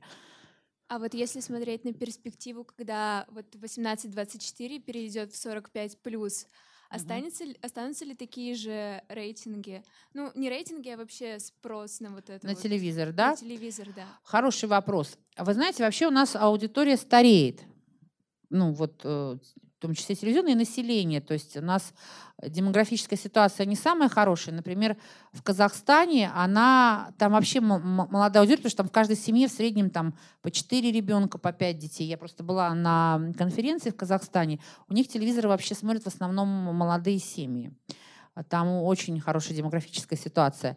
Знаете, ну, борьба за зрителей идет большая. То есть те каналы, которые адресованы молодым зрителям, я думаю, они эту аудиторию сохранят. А вот те, кто сейчас по нарастающей идут, ну, не факт, что они останутся с телевидением. Они скорее, у них уже растет привычка потребления интернета, и, скорее всего, они, наверное, они там не останутся. Я здесь не берусь точно сказать, но у меня есть ощущение, что вот как раз этот, эти поколения последующие, они уже с телевизором не останутся. Скорее вот те, кто сейчас, вот вы, как вы правильно сказали, те, кто 18-24, они перейдут в ту а, э, последующую категорию. Они телевизор еще будут потреблять. А вот дальше уже я не уверена. Особенно вот идеологические все эти программы и новости. Но и на выборы же ходят голосовать в основном люди старшего возраста. Это все-таки делается на них в большей степени ставка. Ведь э, эти программы, они не интересны молодым людям. Вот я только что делала обзор по первому месяцу нового телевизионного сезона с 1 сентября по 6, э, со 2 сентября по 6 октября. Среди зрителей от 14 до 44 лет и вот по 18 плюс. Там практически нет новостей. Там по одному выпуску программы «Время» и все а у молодых вообще нет. То есть в этом смысле очень адекватная реакция. Самое популярное шоу последнего месяца – это «Форт Боярд» на СТС. Очень высокие рейтинги у него. А вот спустя столько лет оно вернулось в российский эфир, и его зрители до 45 лет смотрят на ура. Вот. Ну вот только так могу вам примерно ответить. Какие-то еще у вас есть вопросы? Да, пожалуйста. Скажите, а вот э, я понимаю, что сопоставлять трудно, и вот э, вопрос такой, может, своеобразный, но насколько вот эти тенденции, которые мы в ваших таблицах увидели, они соответствуют, ну, мировым, наверное, вообще бесполезно говорить. Там, угу. Мир большой, там, Африка да. в нем, вот, ну, европейским каким-то, ну, там, где можно как-то, как-то хоть сравнивать. Тут Спасибо. понимаете, что, ну, во-первых, я, конечно, не слежу специально за этими данными других странах, я вам могу сказать каких-то общих, в общих э, словах. Ну, во-первых, э, в Америке сейчас э, эфирное телевидение, оно все равно его смотрят. И там также, например, популярны там дневные шоу и так далее. А, я вам могу, например, сказать, что Евровидение, конкурс европейской песни, вот в этом смысле Россия абсолютно, вот я говорила, да, популярности Евровидения. Здесь мы в абсолютном тренде с европейской аудиторией. Оно популярно также. Не во всех далеко странах есть э, культурный канал. Вот во Франции есть Арте. Это вообще редкость. А, понятно, что сейчас везде есть там а, разные платные платформы, мы тоже их осваиваем для просмотра сериалов.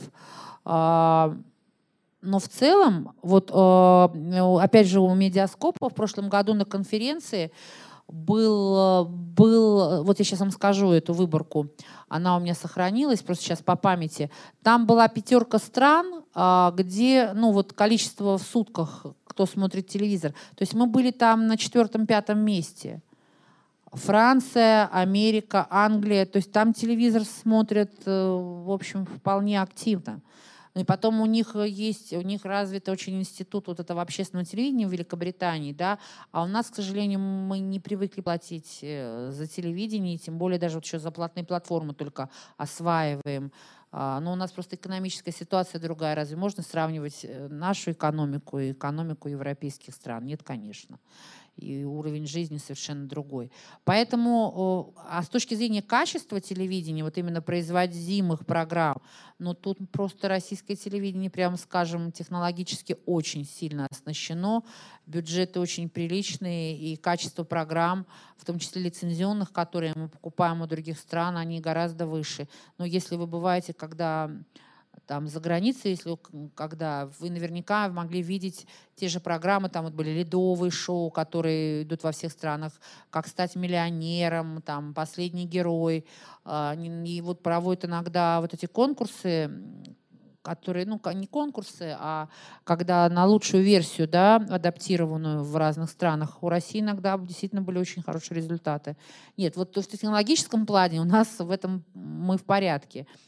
У нас плохо с а, информацией, которая у нас тотально, в общем, вытеснена. У нас нет информации, у нас есть только пропаганда и только одна точка зрения в новостях, что плохо очень, даже с любой, с любой точки зрения это очень плохо, потому что людям не поступает альтернативная информация, а только та, которую транслирует государство. Это не, не должно так никогда быть.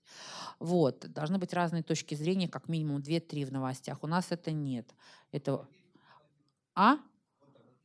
Ну, я говорю про телевидение. А телевидение смотрят гораздо... Да, в интернете есть, а на телевидении нет. Это плохо. А вот если мы говорим о Европе, то там как раз с этим все в порядке, потому что там звучат очень разные мнения. Нравятся они кому-то или нет, но они звучат, и это нормально. У нас практически нет интервью, ну вот в понимании интервью.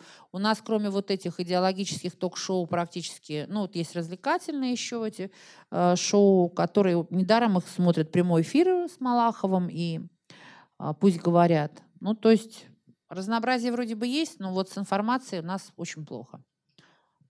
Да. Еще есть у нас вопрос? У нас опять. Давайте девушку, вот, потому что вы уже задавали. Добрый вечер. Да. А, как изменилась э, телевизионная сетка даже вот за эти 10 лет? А, ну, если считать там каким-то определенным водоразделом а, 2014 год, а, вот с наполнением передач, с тем, а, на что делает телевидение упор. То есть, э, если, допустим, вспомнить, ну, я не знаю, там, начало 2000-х, это было очень много а, каких-то ток-шоу для домохозяек, типа там большой стирки, что-то Да, вот да, да, такое да, вот. да. А, Как сейчас изменилась вообще в целом телевизионная сетка, даже вот ключевых первых трех каналов? Спасибо. Да, у вас такой специализированный вопрос, хороший вопрос. А, Вы знаете, она существенных изменений не претерпела. Но, как ни странно, с 2014 года особенно это было заметно, и в 2015 году появились вот эти идеологические политические ток-шоу. Ими просто наполнен эфир как раз трех каналов. У них сначала они шли вечером, потом это понравилось, они сделали это днем, а потом они вообще сделали это почти в трех частях. То есть по несколько часов шла вот эта идеологическая э, проработка, которая иногда перебивалась э, даже уже не сериалами. Вот. А, повторюсь, очень консервативные программы, не очень хорошо идут э, на больших трех каналах развлечения, э, вот эти большие развлекательные форматы. То есть вот хорошо идет голос, неплохо идут вот эти удивительные люди уже какой сезон. Сейчас появится Галкин опять с новым сезоном. Совершенно провалилось на НТВ вот это шоу «Россия рулит», автомобильное шоу. Они его вот со следующей недели поставят на воскресенье днем. Ну, просто совершенно провальные рейтинги. Два часа вот это шоу. Оно причем дорогое, качественное. Там вот эти трюки на машинах, зрители со всей страны. То есть вроде бы все правильно, все хорошо, но на универсальном канале в 2019 году этот рецепт уже не работает, как выясняется. По-прежнему интересна частная жизнь знаменитостей. Все вот эти фильмы и ток-шоу, которые идут, они востребованы. То есть получаются и новости, и сериалы. Но то есть в этом смысле э, рецепт практически никак не поменялся. А, Что-то плавает, но в основном новости. Новости идут неплохо. На сериалах держатся все эфиры. То есть а, локомотив любой программной сетки – это сериалы. Вот, на них все держится. Стало меньше повторов, стало больше оригинальных примеров, потому что раньше по много часов, по три серии там могли повторять и так далее. Ну, вот сетевые каналы СТС и ТНТ это еще как бы практикуют, а на больших каналах, на трех этого все-таки меньше. Поэтому вот если посмотреть, у них у трех каналов очень похожие сетки вот в будни. Новости, вот эти пропагандистские все шоу, и сериалы, и большие шоу по выходным. И частная жизнь знаменитостей. Каких-то вот этих вот раз- таких развлекательных программ, да. А вот какие эм, проекты счита- считаются самыми провальными вот по, тематике? То есть вот, за- э, которые не, не возьмутся поддерживать никогда. Вот, то им- имеется в виду, то есть антирейтинг, антитоп. Тут топ худших. Ну, то есть, то есть что сейчас, какие, тем, какие темы сейчас заведомо худшими и непроходными? Нет, это, знаете, это очень сложный такой вопрос. Но мы можем сейчас сказать, что канал «Культура» вот непроходной. Нет, ну по рейтингам а, это все же зависит от очень разных факторов и как на разных каналах это идет и как это сделано. Вот, например, было реалити-шоу там на НТВ, вот я сейчас вам привела вот это автомобильное шоу. Оно сделано-то хорошо. Но просто оно как бы такое, то есть, эм, как сказать, оно сделано дорого, но не живое. А не очень идут, например, на больших каналах не пойдут реалити-шоу сейчас.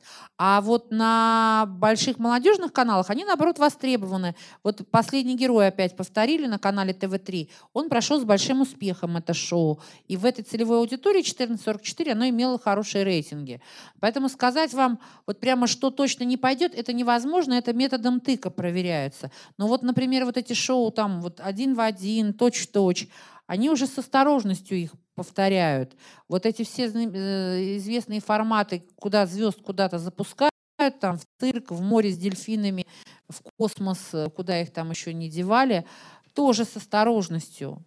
Потому что, ну, как-то вот уже, наверное, это все присытилось. Вообще за последние два сезона экспериментов практически нет. Вот что работает хорошо, это как раз к слову и к вашему вопросу, то мы и оставим. Потому что основная ставка, основные бюджеты вливаются в сериалы. Плохо прошел сериал, все, канал рухнул. Его иногда снимают с эфира сериал. Это катастрофа для производителей, для канала, когда сериал плохо идет по рейтингам. Да, такие примеры достаточно, когда меняют. Иногда там 3-4 выпуска программы пройдет, вот, вот сейчас 4 прошло, плохо прошел, то есть они себе, получается, режут бюджет, у них не смотрит, зритель уходит с канала, значит, нет рекламы, и они вынуждены менять место в сетке. Ну, то есть вот таких, я вам скажу, что вот это не смотрят. А, ну, медицинские программы утром идут тоже на всех каналах, и идут они стабильно неплохо. Утренние каналы, вот, собственно, рецепт, вот, ну, новых рецептов нет здесь никаких. Это и к вам тоже ответ на вопрос. Арина, можно я спрошу про Да. жанр телевизионных дебатов? В начале 90-х, казалось бы, он цвел, и, э, в общем, казалось, что была культура целая с этим связанная. И были зрители, и были выступающие, и были форматы. Э, Что происходит сегодня? Как вы оцениваете развитие этого жанра э, и его перспективы? Вы знаете, это хороший жанр. И на самом деле, а, когда был одиннадцатый год, вот э, когда Михаил Прохоров баллотировался в президенты, это одиннадцатый же год, по-моему, был, да? И на канале «Россия» он был у Соловьева. У них были очень высокие рейтинги. Там вот были, когда еще, ну там это было на России 24, Михалков был с Ириной Прохоровой, ну это друг- другие уже были дебаты, а вот там Жириновский, Хазанов, там Прохоров был, по-моему, Жириновским тоже, если я не ошибаюсь, там вообще доля была за 30. То есть это смотрят, это как, но смотрят, может быть, не столько как политический формат, сколько, сколько а, как некое шоу, а если это прямой эфир, энергетика прямого эфира, почему все эти специальные события еще пользуются таким большим спросом? Это все идет в прямом эфире, честная эмоция, как я говорю. Парад Победы, Олимпиада, футбол, так и дебаты. У дебатов почему их боятся, почему отказываются там? Ну, у Путина, понятно, и без того хватает прямой линии и так далее. Ну, там, например, московские были, когда выборы в Москве, например, да, я просто на примере того, что я знаю, а, там Собянин отказывается. Но у него есть и так возможность приходить в эфир. А, там, а Навальный, когда баллотировался в мэры, он был на Москве-24, это круглосуточный информационный канал, это тоже смотрели. Потому что прямой эфир, это по закону так положено. И дебаты, когда были выборы в Думу, а, если состав участников был интересный или были интересные представители, это всегда идет хорошо. И если бы не цензура... Каким каналом? Ну, Ну, они же идут на Первом на России, это по закону положено, да. А, а на НТВ, когда нельзя было, они не входят вот в эту жеребьевку, у них тогда работал еще раньше, когда Соловьев, или они делали такой формат, напоминающий дебаты. Это как ток-шоу. Если бы при должном уровне, даже с нынешней политической ситуацией, ну вот, например, там пришла бы, например, Хакамада, я не знаю, там Геннадий Зюганов, это всегда смотрят. Там Явлинский и, там, не знаю, Жириновский. Это как шоу, и это эмоция, и они в прямом эфире. У дебатов в России, если бы они делались так, как надо, даже в предлагаемых обстоятельствах, очень хорошие перспективы. А если они шли в прайм-тайм, это всегда были хорошие рейтинги. Это вот, если по-честному. Поэтому они сейчас, конечно, их засовывают либо в утро, либо там куда-то на периферию, а не хватает честной повестки дня в прямом эфире. И зритель, даже тот, который привык смотреть телевизор, он ждет этих дебатов. А им, конечно, установят. Вот Собчак была, что далеко ходить, собственно. А, вот президентская кампания. Они очень хорошо шли по телевизору у Соловьева, когда их всех э, выводили, и прекрасно они шли. И всегда их всех смотрели. Вот, собственно, из недавнего. Да, и то, что было у Соловьева, когда они приходили, да, это пользовалось спросом. Спасибо. Арина, а, за, возвращаясь к вашему предыдущему теме, когда вы обсуждали, мы обсуждали сериалы, за прошедшее время, за полгода, какой э, сериал на вас лично произвел э, самое сильное впечатление? Что вы порекомендуете посмотреть уже в интернете? Так, Спасибо. сейчас полгода. Это что я просто уже не помню, что на тот момент э, я смотрела. Э, я не помню, говорила я про обычную женщину Бориса Хлебникова, который был в ноябре прошлого года, а я была когда у вас? Я была в апреле, все верно. Значит, это уже был. Сейчас закончился «Шторм», сериал Бориса Хлебникова на платной платформе. Вот сегодня мне тоже задавали этот вопрос на «Эхо Москвы» в Екатеринбурге. «Шторм» Бориса Хлебникова на платной платформе «Стар.ру» — это очень неплохая платформа. Она, к сожалению, для многих платная, но это восьмисерийный детектив психологически снятый по нестандартным совершенно э, сериальным рецептом, где э, про следователей, про коррупцию, про личную жизнь, э, много современных реалий, и начинается он с нетипичной для российских сериалов истории, когда в неком областном провинциальном городе идет церемония в открытие большого комплекса развлекательного, обваливается крыша и гибнут люди, включая детей. Вы никогда не увидите эти реалии на, в сериале на российском федеральном эфире в открытом доступе. И потому что там так не принято э, такие реалии вкладывать в сериал. Я смотрю с интересом, но это я уже такой субъективный, тоже на платной платформе «Премьер», а, там 16 серий, сериал «Учителя». А, они раз в неделю выкладывают в четверг по новой серии. По-моему, там 16 серий, я уже его смотрю, наверное, месяц. А, там играет Ирина Старшенбаум, а, вот это Анна Котова, которая играет тоже в «Шторме», и Владимир Вдовиченков. Он чиновник от образования, он замминистра образования, у него две взрослых дочери. Одна преподает в ВУЗе, другая учительница в средней школе. Ну, такие реалии современные, ну, такая при этом мелодраматическая история, которая, в общем, на мой взгляд, неплохо снята. Но это из того, что я смотрю. Я, как и большинство, увидев рейтинги знахаря, стала смотреть его, не отрываясь, но рекомендовать не буду, потому что это абсолютная такая мелодрама. Но она при этом в себя втянула вот мертвой хваткой. А, из того, что я говорю, ну, «Звоните Ди Каприо», по-моему, мы тоже обсуждали. Э, сериал, который, конечно же, имеет... Это, видите, я называю сериалы, которые выходили на платных платформах. А, я сейчас была в Иваново, где проходит сериал российских. Я вот так вот лучше вам расскажу. Там второй год проходит сериал, о, господи, фестиваль российских сериалов «Пилот», где представляют пилотные серии сериалов, которые еще не вышли в эфир. А, ну, они выходят либо на федеральных каналах, либо на платных платформах. Вот сериал «Дылды», комедия идет сейчас на СТС, он очень веселый и хорошо снят. Его потом тоже выкладывают на сайты. Там Павел Деревянко э, в главной роли. Я его смотрю с легкостью. То есть я могу там пять серий пропустить, потом включить и опять посмотреть. Он очень занятный. А, вас ждет сериал «Магомаев», я думаю, что тем, кто старше, это особенно будет интересно. Там играет э, Магомаева сербский актер а, Бикович. А, вот.